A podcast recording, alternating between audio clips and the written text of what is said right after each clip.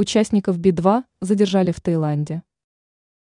Участников российской рок-группы Би-2 задержали в Таиланде. Группа Би-2 в полном составе задержана полицией в туристическом Таиланде.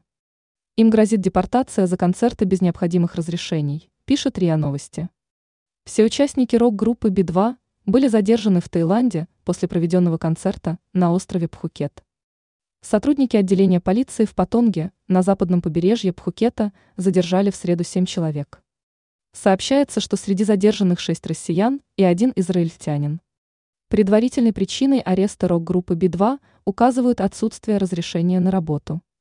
Задержанным грозит штраф, размер которого будет определяться судом на ближайшем заседании. После уплаты штрафа, возможно, что нарушителям таиландского законодательства предпишут покинуть страну. Ранее стало известно, что группа Би-2 уехала из России.